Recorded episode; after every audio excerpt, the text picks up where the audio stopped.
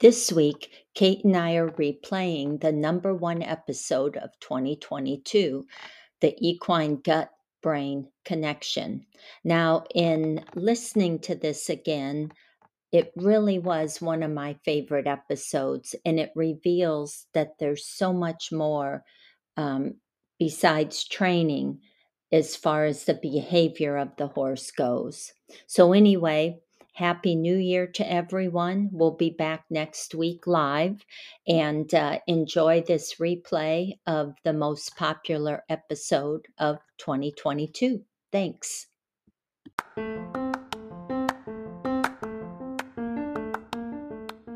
Welcome to Conversations in Equine Science. My name is Kate Acton and I'm joined by Nancy McLean, and this is the podcast where we take equine research and try and make it accessible to horse owners and enthusiasts alike. Remember that with each topic we discuss, it's important to get professional advice before implementing any of the strategies.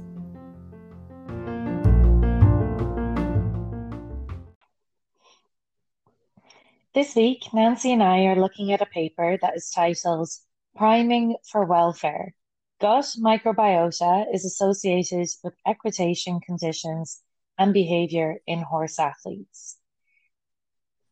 There's strong evidence um, that the diet really is a major environmental factor contributing to the microbes that we have naturally occurring in our gut. And to have a healthy lifestyle, we need to try and promote that gut flora. And I think a lot of people are a lot more aware of this over the last number of years, as there's certainly a human trend towards um, taking probiotics and trying to take, I suppose, cultured dairy supplements or products that are going to promote this natural flora in our gut more people as well are becoming aware of the link between eating healthy and feeling good mentally, I guess is the best way to put it. And this study found that there is a correlation between the microbes that are sitting in our gut and in the behavior that's exhibited in horses, which is a really fascinating phenomenon. But what was even more fascinating is that the variability is so high. So the microbes in our gut, there might be a specific type for the sake of simplifying it, we'll say type A. It could be naturally occurring. So we might think supplementing with a probiotic is doing the best we can. It's, you know, promoting that type A probiotic. But then they found a number of months later, it could be a totally different type of microbiota that's there in the gut. So these horses were eight months, was it, Nancy, fed the same diet? Yeah, they were kept in a nine meter square stall that had windows so they could look out, uh, look, see other horses, and um, they were kept on the same diet and they were fed 20 uh, I think nine kilograms of hay a day, which amounts to 20 pounds of hay, give or take a quarter pound. So um, they were fed, uh, you know, I think four months prior to the beginning of the study, they started on the diet. And then um, there were samples taken, blood and feces samples. And then eight months went by and they did the sampling again. And then they analyzed the microbials that were in test one and test two.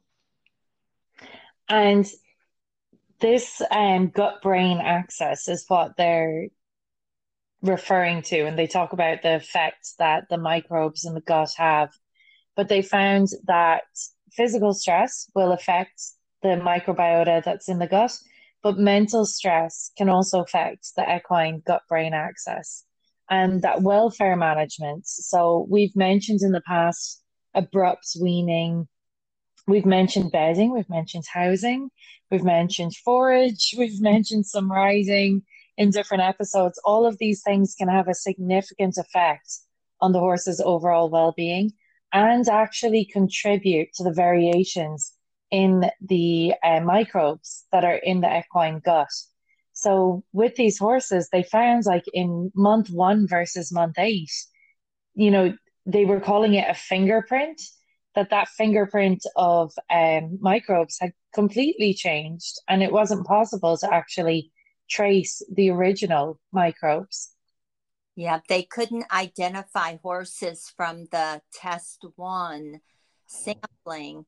And, you know, I didn't realize it, but horses have anywhere from 10 to the ninth, which is a billion um, of these microbials, up to 10 to the 15th, which is quadrillion, um, you know, microbials, which is just, you know, think uh, one with 15 zeros behind it.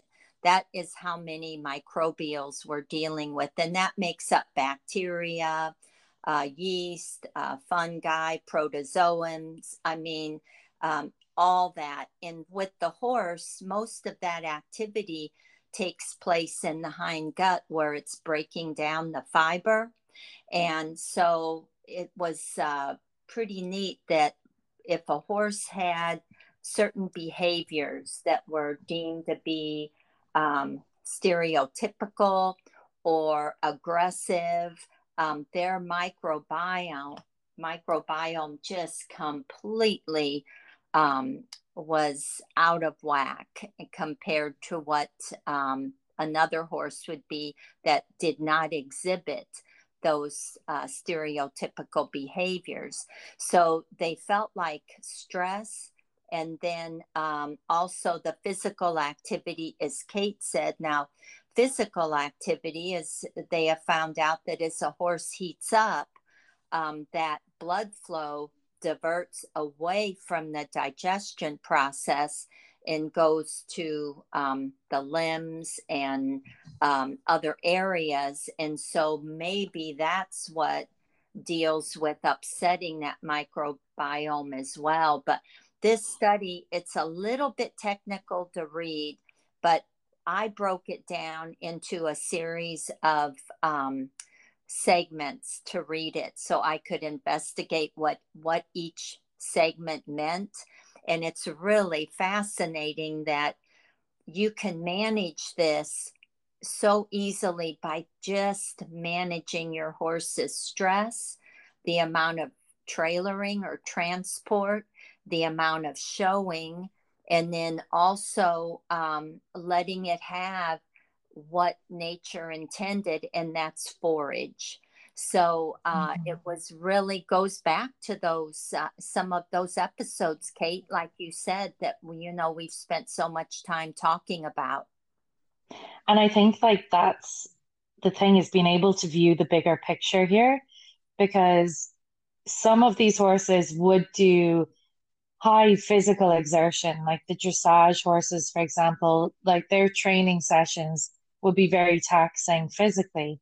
But if their lifestyle, other than that, is out to pasture, you know, for a number of hours during the day, a nice big stable at night, and um, balanced feed rations, getting that forage when they're out to pasture, and only maybe traveling for specific competitions, then their stress factor overall may be lower compared to a horse that might not have the same high physical exertion, but if they're showing more regularly, and um, even if it's in hand showing, you're traveling them more, you're increasing that mental stress. And is their overall welfare at a high level, or are they constantly stabled? Um, do they get to forage? Are they fed maybe a high starch um, diet, which refer back to that episode as well, because that has a big effect on behavior. And I think it is just taking all the knowledge we have. That's what's quite nice about this is I didn't think when I started reading about gut microbiota in horses that it would start to link together all the previous learning that we've done and kind of bring in that big picture of well have we ticked all these check boxes first yeah and they took 185 horses and uh, so this isn't a small sample size. And then the other thing is their testing times uh, for test one it was on October 25th, 2016. And then eight months later, in June uh, June 19th, 2017. So if you look at that calendar wise, you're going through fall, winter, spring, and summer. So they accounted for a heat wave that had also occurred uh, right before the second testing time. And, um, you know, they've accounted for that, but they have a chart that shows all these populations. It was just incredible. It's so complex that I don't think it's possible to pick out a probiotic product off a shelf and be able to give your horse what they're missing.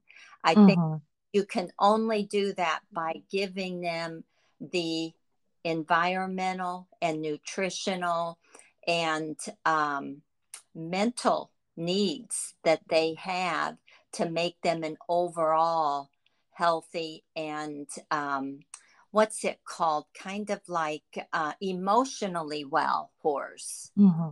i think if you get those emotional basket case types of horses i think right away you've got to figure them out and be able to adapt.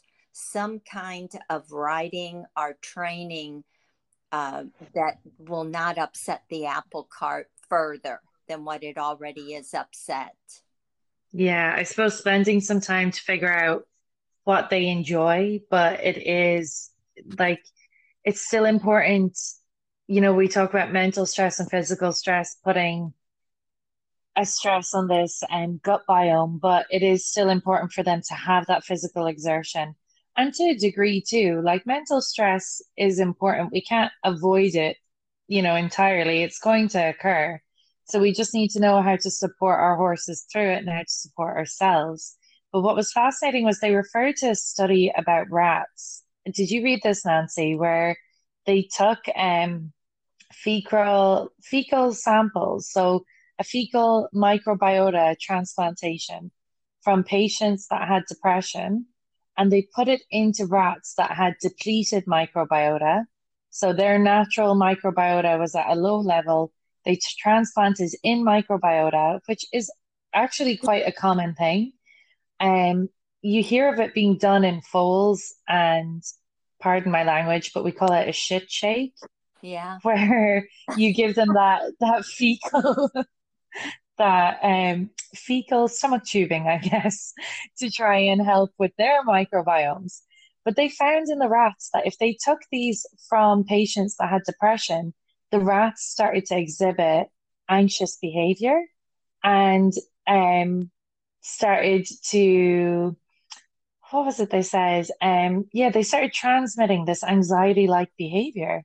So they found then that gut microbiomes play a role in this. And then they know in horses, horses that crib bite, crib biting is associated with higher um, ghrelin levels, I think it's pronounced ghrelin, G H R E L I N. And this is a hormone that's produced by the enteroendocrine cells in the gastrointestinal tract. And what this hormone does is it regulates hunger and gut motility, but it also has an effect on anxiety, stress, and fear like behaviors. So that's a clear indication, again, of how that gut brain axis signals to each other that it's not just what's happening in the gut is for digestion, what's happening in the gut is also so intrinsically linked to the brain, and potentially more so in animals like horses that are fight or flight you know, where they've got that ability for, you know, if they go into flight mode for their digestive system to just kind of close down and them to conserve energy and to bolt. Yeah, yeah, that's a good point, Kate, because it's almost as if um, the gut and its motility affects behavior. And that's that one episode about the high starch diet we did. And, um, you know, they're talking about the microbi, what was it called? Microbiability is, mm-hmm. you know, typical, which means it's affected by the environment and what you're putting in that horse. And it always comes down we've got to feed fiber. Even humans feed their uh, microbial system and that flora and fauna through eating fiber diets. High fiber diets feed that. So, um, no surprise that a horse that's designed to be a high fiber feeding animal needs that. And we come in and we feed it grains and all this extra energy. But in reality, um, there's been some racehorse trainers just feed forage and win with their racehorses because they feed a very um, good forage.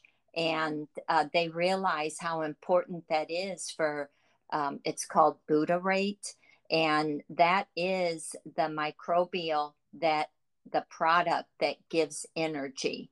And i think it was endurance horses is what they tested that theory on. And if they can go eight days um, you know hundreds of miles and just on forage i think um, you know we could maybe eliminate a little bit of the grains that we feed our horses mm-hmm. and i think like that's what's natural to them and they're not far removed from essentially our wild horses you know yep. when um, we look at other domesticated species that could i mean pugs sorry to anyone who owns one, but they couldn't survive in the wild. Like, oh. you know, there's there's some species that definitely you could release again and they would have a great chance. Yeah. Um, I thought this study was interesting in that they analyzed bedding as well.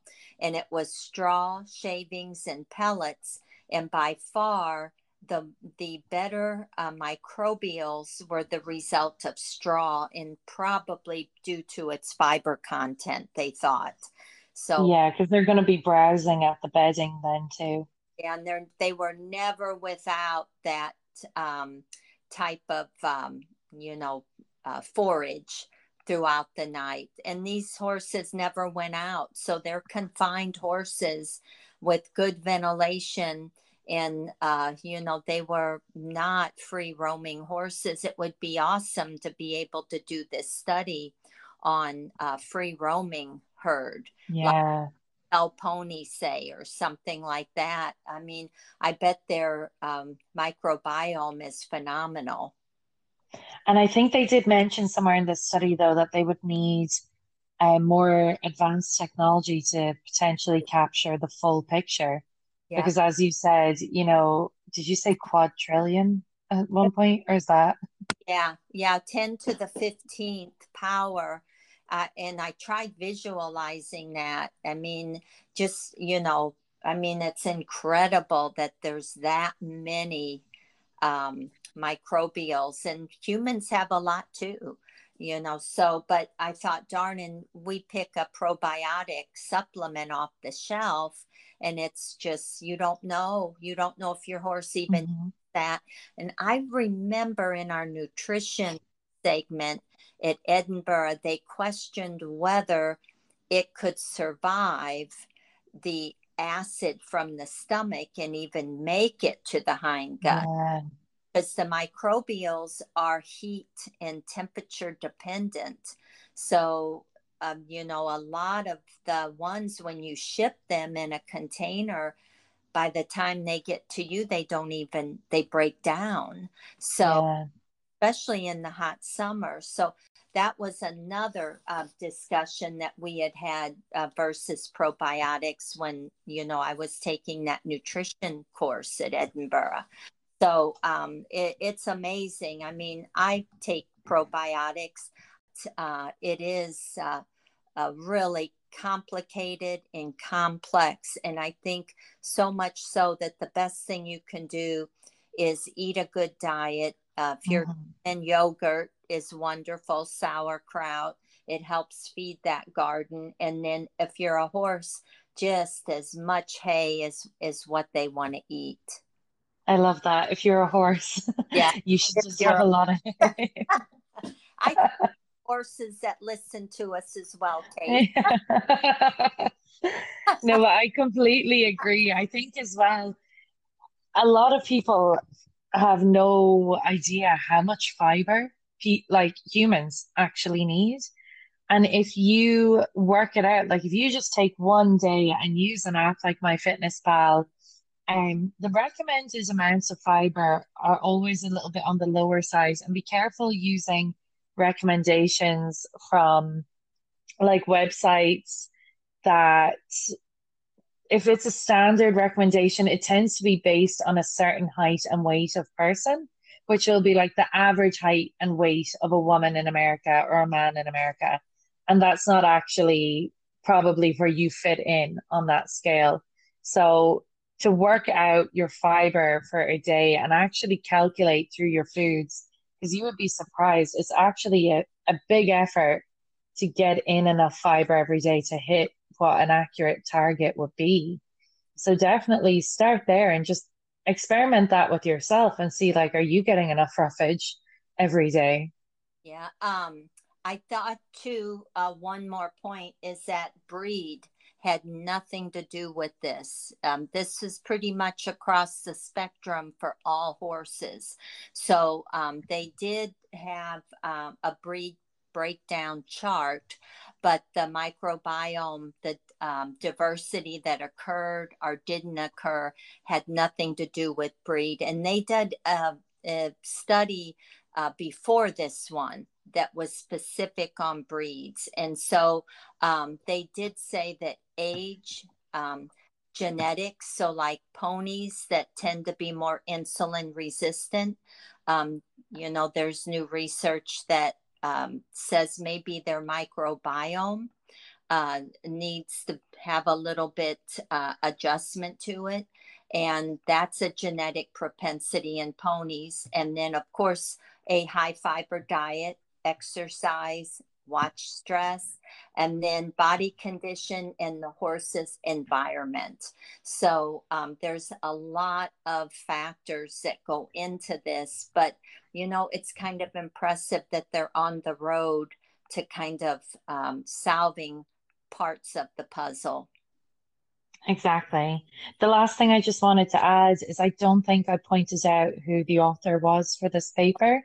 So, priming for welfare, gut microbiota is associated with equitation, conditions, and behavior in horse athletes. And it's Nuria Mach. And this is a et al., but this is one of those, one of the few papers I think that has a, a big number of um, authors. So, there's actually 11 researchers that were involved with this and that collaborated to write this study up um, and to conduct this study as well. So a lot of great minds were behind this one, and it was published in May 2020. So it is pretty new um, and is open access, but as Nancy said, is quite technical. So it's a little bit more of a difficult read if you're not used to scientific reports. They did break down each and every genus, species of these um, you know, whatever bacteria, fungi, whatever they did, they broke that down. It's quite intensive. But I think, you know, what, at the end of the day, you say, so what? Why is this important? Well, for me, it showed that all these factors tend to affect your horse um, and their um, microbes that are in their intestines. So you've got your behaviors, um, you know, your feed, um, everything you do with them. You know, you've got to make sure you can manage their stress levels. And if you're going to be doing something that you know is going to stress them out, maybe take it in steps and to mm-hmm. a certain point. Like for me, trailering, I, I might initially, since they've been off all winter, I might initially just load them in the trailer and then back them out and mm-hmm. then they're done. And then maybe the next day, load them up, go ahead and go for a brief ride, come home, unload, and do things in steps like that. Maybe that would help manage their stress, especially on those, um, you know, thoroughbredy um, ones that you have to take a spatula to get them off the roof of anything. A little bit more hot blooded. A li- you know maybe do things more in stages and steps and slowly and let them acclimate a little better than just being totally mind blowing and stressed out. Definitely. I think that's good advice to round up on. Okay. Well this was a good one. It's a little bit a lot of reading but uh you know it made me think and i hope it you know the listeners get a lot out of that as well and thank you to somebody suggested this for this week didn't they nancy uh, megan suggested this and um, you know it was it was good i'm glad uh, she did because i had never really connected the gut with behavior before although someone had told me a long time ago 20 years ago that crib biting was a response to a gastrointestinal problem. And you know what? It's coming around that it just might be, you know. So, yeah, they were right. Yeah, yeah. So, but anyway, um, well, that's it for um, this week. And uh, next week we'll be back. Brilliant. Thank you, everyone. And talk to you next week, Nancy. Okay. Thanks, Kate. Take care.